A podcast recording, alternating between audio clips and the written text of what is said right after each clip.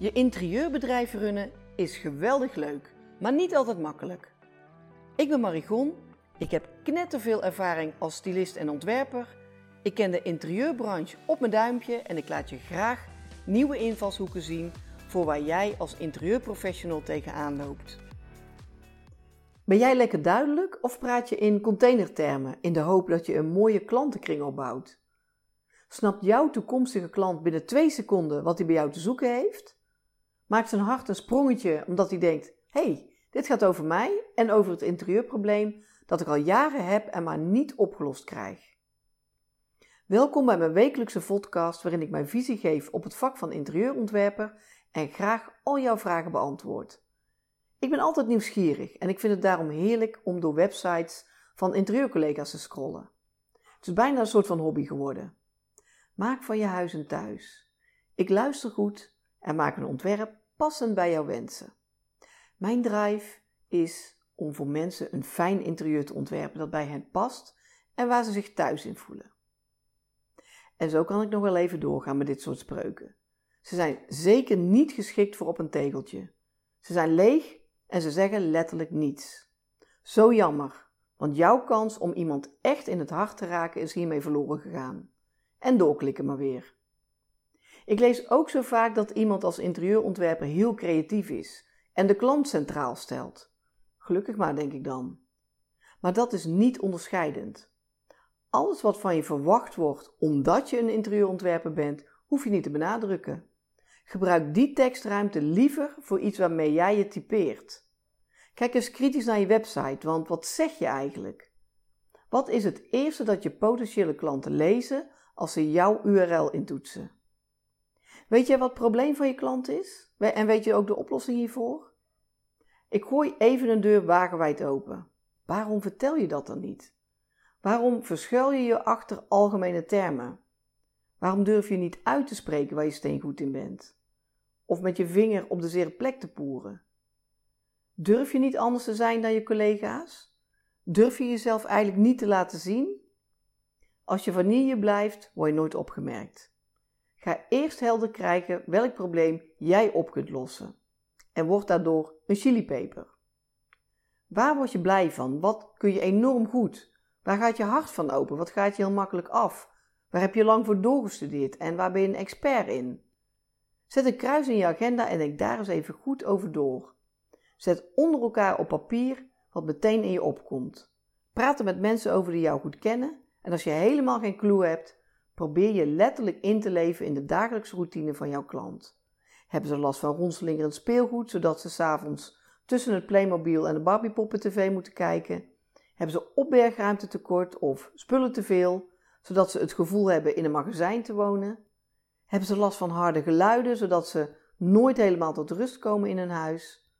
Vinden ze hun interieur een rommeltje en durven ze daarom niemand thuis uit te nodigen?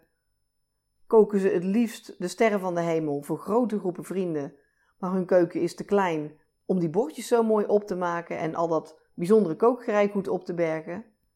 Als je helder hebt waarmee je mensen het beste kunt helpen, kun je veel beter ontdekken waar jij uniek in bent. Wat kun jij, wat doe jij of wat breng je teweeg? En wat mist bij jouw collega's? Waardoor kom jij op het netvlies van potentiële klanten? Zie jij een verband met wat je leuk vindt om op te lossen en op welke manier je dat doet? En wat verwacht je dat jouw klanten aan zal spreken? Ga jij nog net even verder in het bedenken van creatieve ideeën in een interieurplan door te komen met onverwachte materialen, technologie die nog niet gebruikelijk is, of door een extra functie toe te voegen zonder extra ruimte nodig te hebben? Hoe ga jij met jouw klant het proces in? Hoe zorg je ervoor dat het zoveel mogelijk stressvrij is? En op welke manier neem je ze mee in de hele reis van het begin tot het eind? Hoe verwen je ze?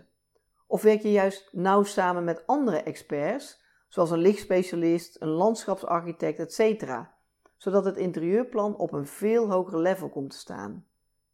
Heb je een unieke ontwerpfilosofie die, zodra je die uitlegt, meteen binnenkomt bij jouw klant?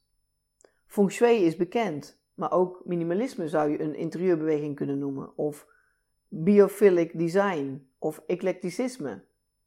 En een goede vraag is dan wel: moet je het zo benoemen? Of moet je alleen de waarde van die filosofie benoemen? Of is kunst in het interieur een uitgangspunt voor jou?